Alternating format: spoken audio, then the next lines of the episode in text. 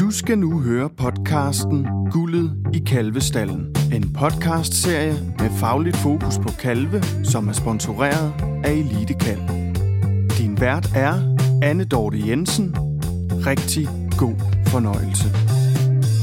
Goddag og velkommen til Guldet i Kalvestallen. Mit navn er Anne Dorte Jensen, og jeg er kalverådgiver.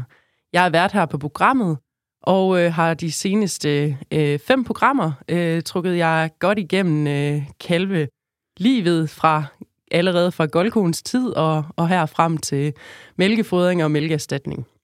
Det er øh, programmets sidste afsnit øh, i dag, og øh, derfor så har jeg øh, inviteret en landmand med i studiet for at snakke om øh, udfordringer, succeser og øh, ja, hverdagens øh, krummelummer derude øh, for at, at binde en fin sløjfe på den her programserie og ligesom øh, tage jer med ud i praksis, øh, hvor at øh, øh, I selv hører til. Så øh, stort velkommen til dig, Jeanette. Tak. Tak, fordi du ville tage hele vejen her fra Fjerdslev og til studiet i Varde. Det er en lange, lange vej. Lidt en lang køretur på, på knap tre timer. Det, ja, øh, hvad man ikke gør. Hvad man, for... hvad man ikke gør for mig. For at blive ja. hørt, ja, og ja. for dig. tak. Nej, det er så dejligt, du vil komme her og, og hjælpe mig lidt igennem det her program. Og jeg har jo spurgt dig, om du vil øh, være med i dag, fordi at øh, jeg er kommet lidt på den bedrift, øh, du arbejder på. Det er rigtigt. Rigskærgård ved Fjerdslev. Ja. Øhm, og fordi jeg synes, du gør et enormt stort og flot stykke arbejde, ikke bare øh, i forhold til kaldene, men generelt på bedriften. Tak. Og øh, jeg synes, at noget af den øh, viden og øh, den motivation, du har gennem dig, den vil jeg gerne øh, bringe ud til vores lyttere. Så tak for det, og så synes jeg, at du lige skal starte med at øh, præsentere dig selv. Fortæl lidt om øh, din baggrund. Hvorfor sidder du... Øh, jeg ved ikke, hvorfor du sidder her i dag, det har jeg lige fortalt. Men, men hvorfor er du, hvor du er? Og hvad har, hvad har du mødt på din vej fra, at du blev uddannet til, du er i den stilling, du er i i dag? Ja, Jamen, øh, jeg hedder Janette, og jeg øh, arbejder som sagt på en øh, bedrift ved Fjerdslev med 200 kør, hvor jeg står som øh, driftsleder og har ansvar for, hvad kan man sige, hele den daglige drift i stallen. Øh, alt lige fra, øh, jeg skulle lige sørge for, at der ser ordentligt ud rundt omkring, til at vi får bestilt foder hjem, og køerne bliver passet, og der bliver holdt styr på eleven, og ja, hvad der nu ellers øh, følger med, den slags. Øh, der har jeg været i snart fire år, øh, kommer fra en stilling nede ved Viborg, hvor jeg har været som fodermester i tre år. Øh, inden da var jeg elev, og har egentlig brugt alt min, min hvad kan man sige, mit arbejdsliv på, øh, på robotbesætninger. Mm. Øh, og er født og opvokset på landet. Min far havde en bindestal med 75 køer, så har øh, fået det rimelig meget ind med modermælkning, mm. og øh, kom med ud i barnevognen allerede fra jeg var helt lille, så det, øh, ja, det er det, jeg synes er sjovt, og det er det, jeg brænder for, så det... Øh, det var rimelig oplagt, at du tog på landbrugsskole. Det må og... man sige, ja. Øhm, tog på landbrugsskole i... Tog faktisk gymnasiet først, fordi at jeg var ikke helt sikker på, at det var det, jeg ville, øhm, og tog så ud og arbejde. Øh, eller inden da havde jeg været på højskole, men tog så ud og arbejde, øh, mm. og fandt ud af, at det var egentlig nok stadigvæk det, jeg gerne ville, og startede så på landbrugsskole i Viborg, hvor jeg så, øh, hvad kan man sige, indimellem selve skoleforløbet har haft noget, både praktik og, og arbejde selvfølgelig, øh, og endte med at blive uddannet som agrarøkonom i 2016, må det have været. Øh, og har så været en kort periode nede ved Viborg, og på et eller andet tidspunkt nåede jeg til, at nu synes jeg, at jeg trængte til at prøve noget andet. Mm. Så jeg lagde et opslag op på Facebook, og øh, en af dem, der ringede, det var Lars, som havde den her gård ved Fjerdslev. Øh, og så tog jeg derop, og han ringede dagen efter og sagde til mig, at øh, hvis jeg ville have jobbet, så var det mit. Så siger jeg, ja, når man får sådan en besked, så, øh, så er der jo ikke andet for at prøve. Så det gjorde jeg. Jeg flyttede mm. til Fjerdslev og har været der siden. Øh, Lars afhændede så gården for et år siden til, til Per Barup, mm. som jeg arbejder for nu. Øh, men Per har en bedrift ved siden af, som han havde i forvejen. Øh, så den står han egentlig for at passe selv, og så står jeg ligesom for, at der bliver holdt styr på de 200 køer, vi har på, på Rigskærgård, indtil at hele besætningen, eller begge besætninger skal slås sammen her i inden jul i en stor ny kostal. Mm. Så det er en uh, spændende og anderledes tid også uh, Absolut. For jer. Der sker... Uh, nogle dage tænker man, der sker ingenting, men, men der sker jo egentlig en hel masse. Uh, der er en enorm mm. meget læring i det, øh, i hele den der proces med at få lov til at stå med tingene selv. Øh, det er noget af det, man tænker, når ham, der ligesom har været chefen for det, han rejser, så tænker man, kan man det her selv? Og egentlig kom frem til, at øh, nej, det, det gik jo egentlig det hele. Øh, og så også ligesom se frem imod den der proces med ny stald og alt det, der bliver med det, og alt det praktiske i forhold til, hvordan det skal gå, og sådan nogle ting. Ja. Du er virkelig en kvinde med, med ben i næsen, og det, øh, det kan jeg jo godt lide. Og øh, det er mega spændende, øh, hvad du øh, bevæger dig ud i, og, og tager det ansvar. Øh, fordi øh, ja, du, øh, det er jo en mindre bedrift selvfølgelig, men, men når man har været vant til at læne sig op af, af at der har været en daglig leder øh, til at tage de der lidt tungere beslutninger. Øhm, det kunne vi snakke øh, mange timer om, Jeanette. Absolut. Men øh, vi skal jo øh, vi skal lidt mere ind på de her kalve i dag. Ja.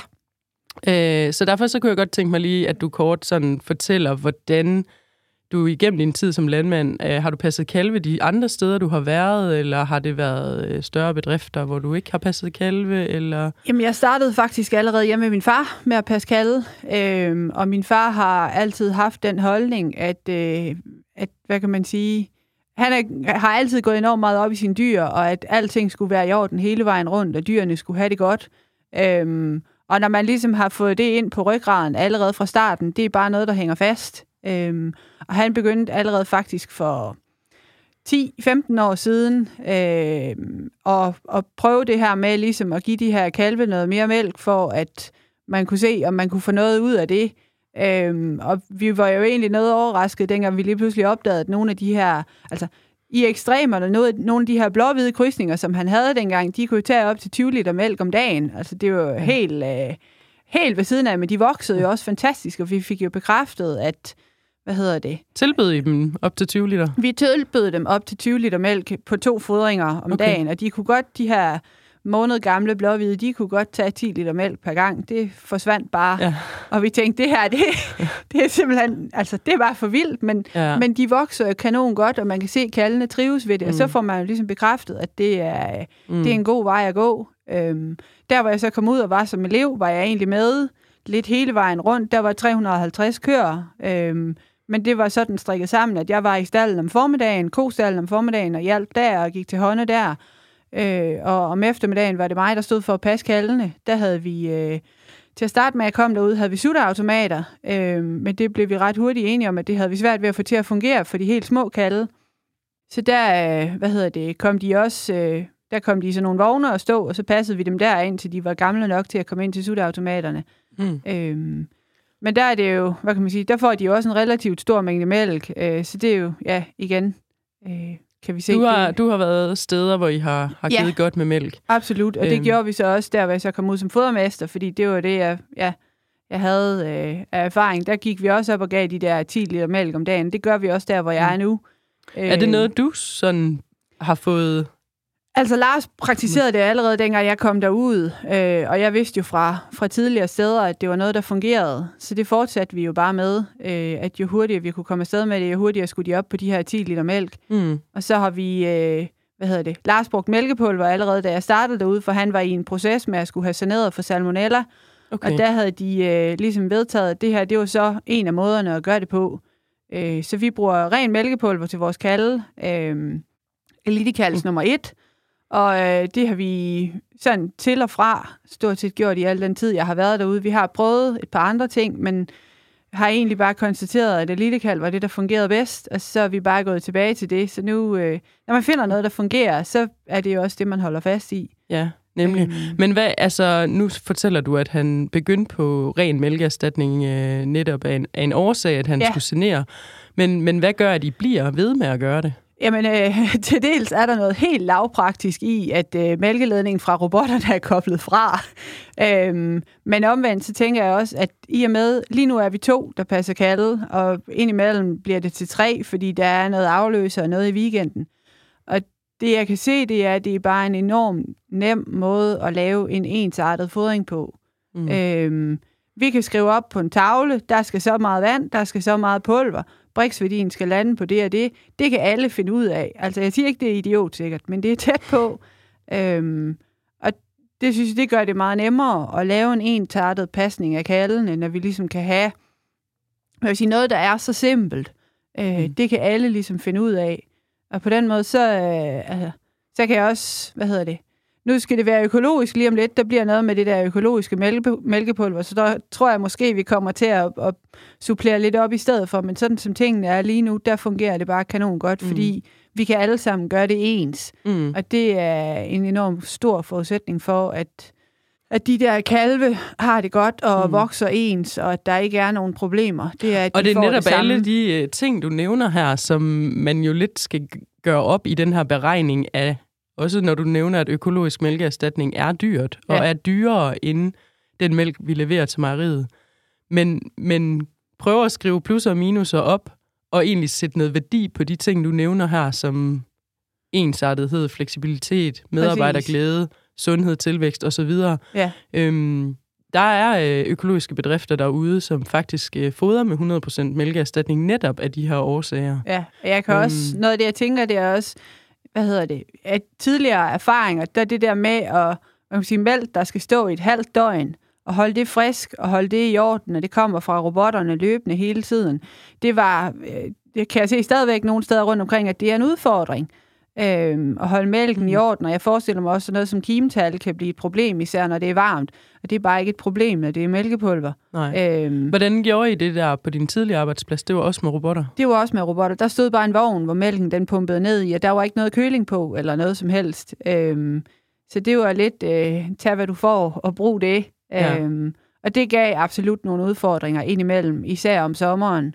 Øhm, og også det der med, at, at Altså nu med mælkepulver, der skal du ikke vente til de er færdige med at mælke klokken 4 for eksempel. Ja. Øh, er du klar til at give kalde klokken 3, så går du ind og giver kalde klokken 3, fordi at, ja, det er bare at hælde vand i vognen og hælde pulver i, og så kører du. Mm. Øhm, så det giver os, altså, jeg siger ikke, at vi skal forsøge at få kalde på syv forskellige tidspunkter, men det giver alligevel en fleksibilitet, at du ikke skal stå der klokken 6, eller du skal ikke vente til klokken 8, eller mm, helt sådan, at du kan gribe i det, når du er klar. Ja.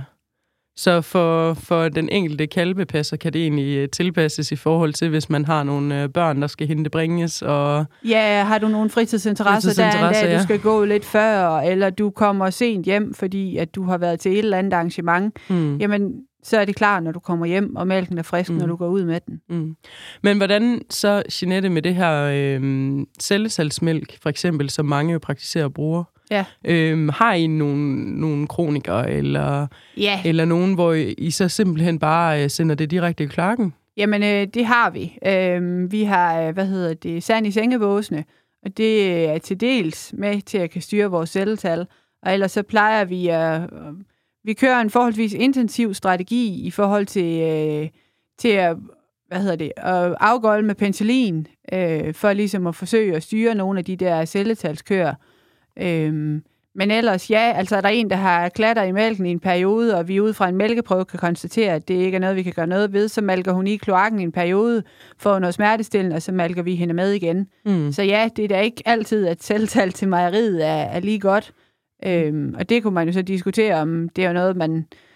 Det kommer også ind i de her plusser og minuser. Øh, kan det gå, eller kan det ikke gå? Mm. Øhm, men det er det valg, vi har taget, og så er vi jo ligesom nødt til at... Øh, ja, og, og køre den strategi. Ja, ja, ja. Øh. Jamen, øh, der er rigtig, rigtig mange måder at få kalve på. Og, Absolut. Øh, og du fremhæver her nogle, nogle fordele øh, ved at gøre det.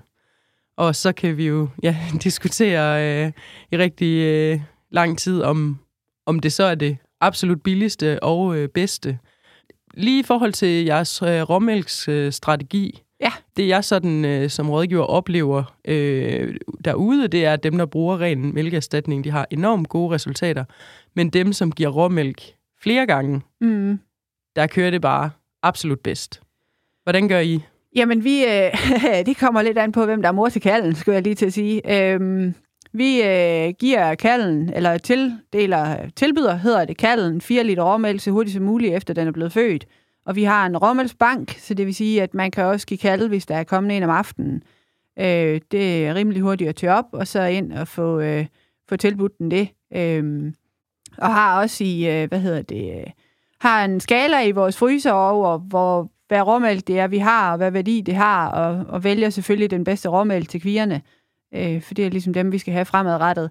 Øh, og køerne malker vi også så hurtigt som muligt, efter de har fået kald, for ligesom at forsøge at få den bedste værdi på råmælken. Mm. Er man derimod født af en kvige, så øh, begyndte vi med for cirka, det er faktisk ved at være et år siden nu, at kalden får lov til at gå ved sin mor i en til to dage. Øhm, hvis man er kvikald, så får man tilbudt råmælk lige meget hvad, så vi er helt sikre på, at de har fået noget. Øh, og så får den lov til at gå og patte ved sin mor i, i en til to dage.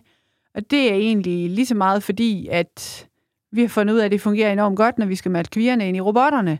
At der ligesom har været en henne og hilse på øvret, skulle jeg lige til at sige. Altså, det kommer ikke som en chok for dem, at der lige pludselig er noget, der kører rundt ned under maven på dem. Og tyrkaldene tilbyder vi ikke råmælk. De får så til gengæld lov til at gå med deres mor i to dage. Mm. Øhm, og vi kan se, at altså, vi holder selvfølgelig øje med, at de går og tager noget, og sparker hun dem væk, så får de noget, eller bliver taget fra og, og får noget.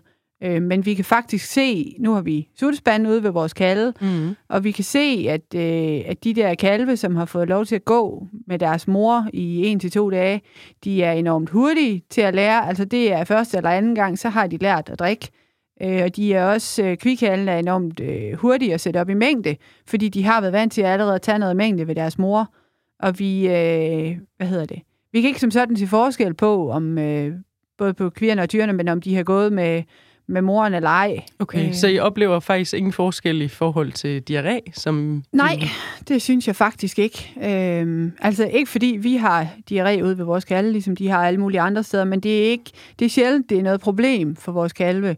Jeg synes, det er, altså, det er måske en gang om måneden, en gang hver anden måned, vi behandler en kalv for diarré, altså med decideret penicillinbehandling. Mm. Og ellers så kommer vi egentlig rigtig langt, har vi fundet ud af ved, jamen er der en dag, den ikke er sulten, og kun drikker en halv portion, så fair nok, så drikker du nok noget næste gang. Øh, vi andre, vi er heller ikke lige sultne hver dag. Øh, og drikker man så heller ikke noget næste gang, så får man noget smertestillende. Mm. Øh, og så har vi også noget vitamintilskud, vi kan give dem. Øh, så på den måde synes jeg egentlig, vi, øh, vi kommer igennem rigtig mange ting, uden at, øh, ja, at skyde en hel masse penicillin efter dem. Vi ved ud fra gødningsprøver, at det er kryptosporidier, Mm. den bakterie, vi har ude ved vores kalde, der giver ondt i maven, og den øh, forsøger vi så vidt muligt at styre ved at give dem noget godt råmælk, og sørge for, at der både er rent og tørt i kællingsboksen, men også er rent og tørt i den Mm. øh, boks, de kommer ud i. Og det er netop derfor, jeg lidt prøver at spørge ind til det her med, om I oplever flere udfordringer, når I lader kalden gå sammen med konen faktisk i op til to døgn. Det synes jeg ikke. Øh, selvfølgelig skal der være i orden derinde, hvor den går. Der skal være rent og tørt. Øh, men, men ellers nej, så synes jeg faktisk ikke, at, øh, at vi ser den store forskel. Det er faktisk lige før nogle af de der kalde, som har fået lov til at gå ved deres mor i en til to dage, at der er mere gang i dem, end i dem, der er taget fra moren med det samme. Okay. Øh, om der så er noget psykologisk i det for kalden også, det ved jeg ikke. Men, nej. Men der er i hvert fald rigtig godt gang i dem, det synes jeg. Ja. Men bare sådan helt grundlæggende jeres mælkefodringsstrategi. I kom op på øh, 10 liter. Ja. Øh, med hvor meget, øh, øh, hvad hedder det, mælkepulver er der i her per, per liter? Jeg ved faktisk ikke, hvor meget mælkepulver der er i per liter. Det har jeg ikke målt. Øh, men vi kører efter 13 i Brix, fordi det må så være 15 procent tørstof. Ja, det er jo så øh, Øh, det her med Brix, og det ja, er en det helt anden snak, det. men, men den, det er en fin rettesnor, når I bruger samme mælkepulver. Men, Ja. Men Brix er ikke ens fra mælkepulver til mælkepulver. Nej. Øh, Så hvis I skifter mælkepulver, så, så skal man lige være opmærksom på, at det, øh, det ikke er det samme. jeg tror, der står Øhm, 100, 140 gram som vejledning på, på siden af sækken. Ja. Øhm, Og det følger I nogenlunde. ja, det, ja, det gør vi nok. Og hvor lang tid er de oppe på de her 10 liter mælk? Jamen, de kommer op på dem så hurtigt som muligt. Altså, kan de... Øh, hvad hedder det? Vi begynder at sætte dem op allerede, når de er, nu ser jeg lige 5-7 dage gamle. Lige så snart de begynder at drikke op, så begynder vi lige så stille at sætte dem op i mængde. Og så øh, er de ja, omkring 2-2,5 uge, måske 3 uger, når de er oppe på de her 10 liter om dagen. Og det kører vi så konsekvent med, indtil de er... De kommer fra de går i enkeltbokse, eller enkel hytter hedder det, men der går de så tre og tre sammen i to hytter. Det er noget med lovgivning og så videre, der gør, at vi gør det på den måde. Mm. Og så lige så snart, at vi har til at lave et hold, og et hold, det er fem til seks kalve. Vi har suttebar, der kan være seks kalve ved en suttebar. Så flytter vi dem videre over i nogle fælleshold. Og lige så snart den yngste kald i det her fælleshold er syv uger gammel, og vi starter så typisk op en mandag for at gøre det nemt. Mhm. Øhm, men så starter vi op med, at der får de kun mælk om eftermiddagen, og så får de halv mængde. Det vil sige, så får de 5 liter om dagen i 14 dage, og så tilbyder vi dem en kalveblanding om morgenen i stedet for. Øh, og så når de har fået den her halve mængde, eller de 5 liter om dagen i 14 dage, så tager vi mælken fra dem, og så er det det. Okay. Og så får de øh, en periode på ja, 1 til to uger, alt efter hvordan vi synes kalvene ser ud, så får de tilbudt en kalveblanding, og så kører de ren fuldfoderblanding derefter. Og øh, nu har jeg jo set jeres kalve op til flere gange, og er, er bare rigtig imponeret over, hvordan de kalve trives så godt, også på jeres fuldfoder. Men jeg vil bare lige pointere for lytteren her, at fuldfoder er ikke bare fuldfoder, og I gør rigtig meget ud af at få lavet en fuldfoder, der er lavet specielt til jeres kalve. Ja, og den er er, øh, har en utrolig flot øh, kvalitet, altså i form af snittekvalitet øh, af de her ensilager, der er i, og at den er blandet rigtig, rigtig godt og homogent. Øh, det var bare lige en sidebemærkning, for at øh, lytteren ikke sidder og tænker, at, øh, at kalve bare skal have fuldfoder, fordi det er en udfordring derude. Jamen, ja, ja. Godt så. Jamen, øh, Jeanette, øh, jeg havde jo faktisk inviteret en af dine øh, kollegaer øh, i branchen ind i studiet i dag også. Han har desværre ikke mulighed for at møde op her. Det er Søren, som er driftleder hos René Lund. Og øh, jeg synes bare lige, at vi skal prøve at ringe til ham, fordi at, øh, han er nogenlunde jævnaldrende og har måske samme øh, erfaringstid, øh, tid, eller hvad skal man sige, han har arbejdet i landbruget, ligesom dig, kommer også selv fra en kvægård. Øh, jeg kunne godt tænke mig at høre ham lidt om, hvordan han passer kalde. Ja. Skal vi ikke prøve at ringe til ham? Jo, lad os det.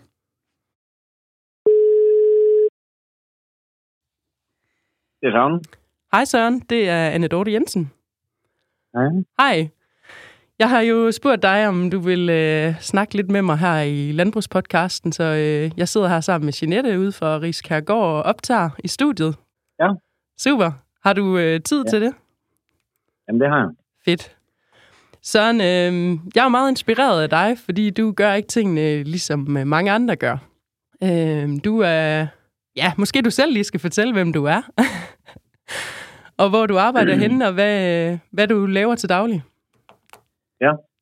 Jamen, øh, jamen, jeg hedder Søren, og jeg arbejder op på en kvægård og i der hedder Kristines Minde Landbrug. Øh, vi har 500 årskøren, og, og landmanden selv her, han øh, deltager en del i bestyrelsesarbejde ved Arle. Og um, tilbage i 2003, der bygger han en øh, kostal ude på Barmark, hvor han egentlig har haft en driftsleder til at stå for det øh, lige siden. Og driftlederstillingen overtog jeg så for omkring tre år siden, og så har jeg stået for den her besætning siden med de her 500 kører, og så er der så fem medarbejdere ud over mig selv, jeg skal holde styr på herude. Mm. Jeg holder styr på dig selv. Det kan være en, en opgave ja. Nok i sig selv. Ja, det, det kan jo lige så vanskeligt. Ja. Men Søren, du, øh, du er driftleder, og du har jo nogle folk, du egentlig kunne sætte til at passe kalde, hvis det var det, du øh, besluttede dig for. Men øh, du gør det selv, i hvert fald øh, hver morgen. Ja. Øhm, hvad, Jamen, hvad er øh, gru- begrundelsen for det? Jamen, øh, sådan, hvad skal man sige, grove træk, så en, en del af det, det er nok også, at øh, hvis ikke jeg skulle passe kalde, så skulle jeg jo nok have en eller anden, anden form for rutineopgave, og det kunne for eksempel være malkning. Og det vil jo også øh, give god mening, og det er der også rigtig mange driftsledere, der har den del jo, kan man sige. Men altså, jeg synes, det, er måske lidt en, en for tidskrævende opgave for mig i forhold til, øh, hvor mange eller, ting det ellers skal holde styr på. Så, så sådan, det er sådan måske det grove billede, at så, så passer kaldbasningen godt ind på den måde. Mm. Men, øh, men en anden ting, altså jeg kan også godt lide det, og det, hvad skal sige, det er jo der hele mælkeproduktionen den starter. Så, så det er også øh, en rigtig vigtig post at få godt i gang. Og jeg tror, øh, ja, jo selvfølgelig kunne man sagtens finde øh, andre, der var, der var dygtige til det, men for mig så, synes, så giver det bare god mening, at, øh, at jeg er med der, hvor det hele det starter, eller hvad skal man sige. Fordi, Mm. øh, og det er da i hvert fald, øh, fordi før jeg var i den her stilling, der er jeg ikke sådan, øh, som sådan stået for kaldpasning. Så, så for mig at se, så, så synes jeg også nærmest, at de kan være mere vanskelige end at, at få en på ret kurs igen. Så, Ja. Men det har du tålmodighed til, eller?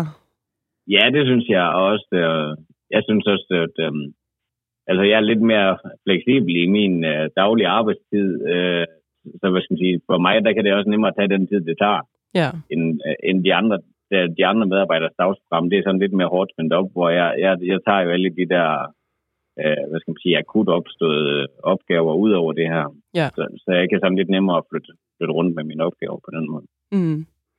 Kunne du forestille dig, øh, at du passede kalve, hvis du ikke var driftleder? Jamen, det kunne jeg som sagtens. Det kunne jeg da sagtens. Øh, jeg synes egentlig, at øh, det er da, det er da et fint arbejde, og, og, og det giver da, jamen, jamen for mig så er det så motiverende som alt muligt andet, synes jeg. Ja. Altså, Jamen, ja, øh, at se, se, at de trives, og kan se, at de har en god tilvækst, og man kan følge med, at de, de har et godt hul, og Ja. ja. der bliver noget, at der bliver nogle gode dyr, fordi uh, man ved bare, hvor afgørende det er på længere sigt. Ja, det er, og det er jo lidt derfor, vi sidder her i studiet og, og optager de her programmer, som øh, skal give lytterne mere viden omkring det her med, hvor vigtige de her kalve er. Så øh, jeg er glad for, at du ja. er sådan et øh, stort forbillede for, ja. Ja. for yngre landmænd også, og det her med, at du er mand og alligevel øh, trækker i øh, kalvepasser gummistøvlerne, ja. det er bare ja. Ja. øh, vildt fedt, Søren. Så øh, tak for, for det, og tak fordi du lige vil øh, knytte en kommentar her til, ja. Ja. til programmet. Det var ja. Egentlig bare det, jeg ville, øh, ville snakke lidt med dig om. Så øh, tusind Jamen, tak. det er bare i orden. Det er godt, vi Jamen, snakkes ved. Søren. Hej. Ja, hej.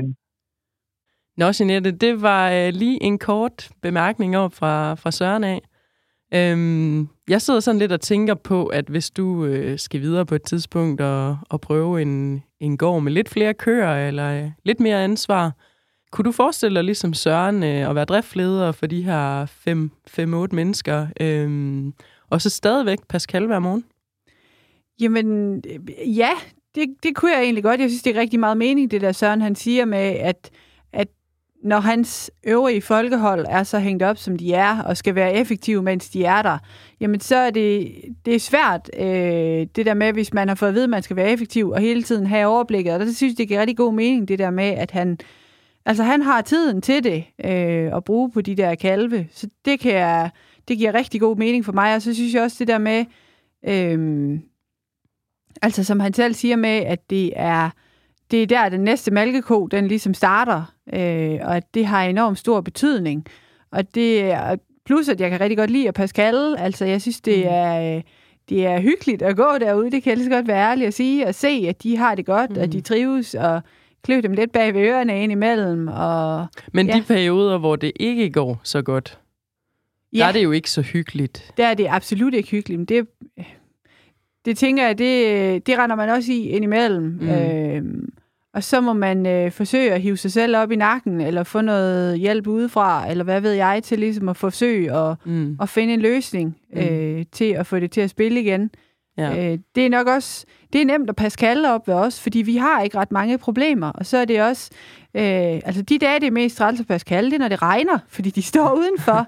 Øhm, så det, det gør det også nemmere Ja. at sætte sig selv op til, Mm. øh, at, at, ja, at når der ikke er de store problemer, og det er bare at komme afsted, og man kommer ud til nogle kalve, der selv kommer springende ud af huset, og øh, er glade og godt tilpas og drikker deres mælk, jamen så er det væsentligt nemmere at, at sætte Mm. sig selv op til. Og ellers så forestiller jeg, men jeg har ikke som sådan stået i en situation, hvor vi startede fra, øh, fra under gulvet, skulle jeg lige til at sige, og så skulle hive den op, men, men det må jo være noget med ligesom at sige til sig selv, at, at det her, det er målet. Mm. Og så hjælper vi hinanden, så arbejder vi os hen imod, at, at det her, det er målet. Mm. Det er i hvert fald vigtigt at, at fortælle derude, at det kan lade sig gøre at have nemme øh, kalve, og at det kan være sjovt og fedt at passe kalve. Absolut. Det kan være forfærdeligt og øh, trist og hårdt og alting, øh, men jeg vil sige, hvis regn er det eneste, der, der gør det lidt træls en gang imellem, så øh, er du jo et rigtig godt sted, og jeres kalve har det rigtig godt. Altså, jeg siger ikke, at vi ikke har nogen kalve, der ikke har problemer indimellem. Det har vi, absolut. Og det er også træls, når man står med en kalv, der ikke vil drikke for tredje gang, og hvad skal man gøre ved den? Og øh, man har dyrlægen ude og kigge på den, fordi man ikke kan finde ud af, hvad den fejler. Altså, dem har vi også, absolut. Dem undgår vi ikke. Mm. Øh, svagt fødte kalve, og, og hvad ved jeg, dem render vi også i. Men vi har heldigvis så få, at det så er til at se sig ud over, når Mm. der er nogle enkelte individer, som, ja, som hænger lidt i bremsen. Men hvad er det, jeres, øh, jeres sådan overordnede strategi i forhold til kalvene er? Jeg ved, du har, du har fortalt mig lidt om, hvad det er, I, sådan, I, I stræber efter at have gode kalve med en høj tilvækst. Absolut. Øh, Men hvad er det vigtigste? Jamen, jeg bliver indimellem spurgt om, jamen, hvordan og hvorledes og hvad er det, I gør og sådan noget. Jeg synes ikke, når folk kommer og spørger mig, jeg synes ikke, vi gør en hel masse. Altså, vi forsøger at holde det simpelt. Øhm, det skal være nemt, og det skal være sjovt og Pascal. Men jeg tror også, det gik egentlig op for mig for et par år siden. Jeg var inde og hørte et indlæg om en, der passede kalve og gik enormt meget op i det og brugte rigtig lang tid på det. Og vedkommende havde en enormt høj tilvækst på sin kalve. Og jeg kunne ikke lade være med at sidde og tænke ved, dengang jeg kørte hjem, at op ved os, der, der er det nok ikke kun tilvækst, vi går op i. Der går vi også, ikke fordi vi nogensinde har målt det, men vi går også lidt op i det der med tilvækst per mandetime. Altså at det er fint nok, du kan hente en tilvækst på, nu siger jeg lige 1500 gram, men hvis du render 5 øh, timer derude om dagen, mm. øh, sådan lidt firkantet stillet op, kan man så sige, at det er så de 5 timer værd. Altså vi bruger, øh, vi bruger måske en halv time to gange om dagen på at passe vores kalde, de der 200 køer. Øhm, men det kan hurtigt tage over den dobbelte tid, hvis du har 3-4, der skal have elektrolyt Absolut. og hjælp, altså bøvl med opstart og lære at drikke osv. Absolut. Det er jo der, øh, det hurtigt skrider. Det er nemlig det, og det, det er derfor, det handler om de der rutiner, vi så har og holder fast i, at kalven skal have råmælk, der skal have noget god råmælk, der skal være rent omkring kalven, det skal være en, en simpel, ensartet fodring, at vi hele tiden holder fast i de der rutiner og ikke skrider fra dem, fordi det er de rutiner, vi kan se, der fungerer. Øh, så jeg tror også, hvis der er noget af det, der lige pludselig skrider for os, så render vi også i problemer. Så derfor er vi, øh, selvom jeg siger, at vi gør ikke så meget, det gør vi jo alligevel, det ved jeg godt, ja, vi holder rent og hygiejne og råmælk og så videre. Ja. Øh, men vi skal stadigvæk holde fast i de der rutiner, også selvom det er træls at komme ud og vaske suttespandene den dag, det regner, eller øh, skifte sutter, eller hvad ved jeg. Øh, det er vi bare nødt til at holde fast i, fordi det er det, der fungerer. Og det er nok også det, der er motivationen i det, at så holder man fast i det, fordi man ved, at den der sygekald, det gider man heller ikke. Mm. Øhm, ja. Det, øh, du, øh, du øh, kommer og siger, at øh, du gør ikke så meget, men øh, det ved jeg, du gør. Øhm, men øh, for sådan en som dig, der har den passion og den øh, erfaring med at passe kalve, der, der føles det nogle gange som, at man ikke gør noget ekstraordinært. Øh, men, men det her netop med at have, have fokus på råmælskvaliteten og en høj mælketildeling og en god fravinding og Absolut. så videre, det er jo alt sammen det, der er med til at skabe den her elitekald. Absolut. Ja. Sinette, jeg vil sige uh, tusind tak, fordi at du uh, tog dig tid, uh, kørte hjemme fra bedriften for at komme her til studiet. En lidt anderledes arbejdsdag for dig også. Absolut, um, absolut. Det må man sige. Så um, ja, igen tusind tak. Og øh, til dig, kære lytter, vi lyttes ved.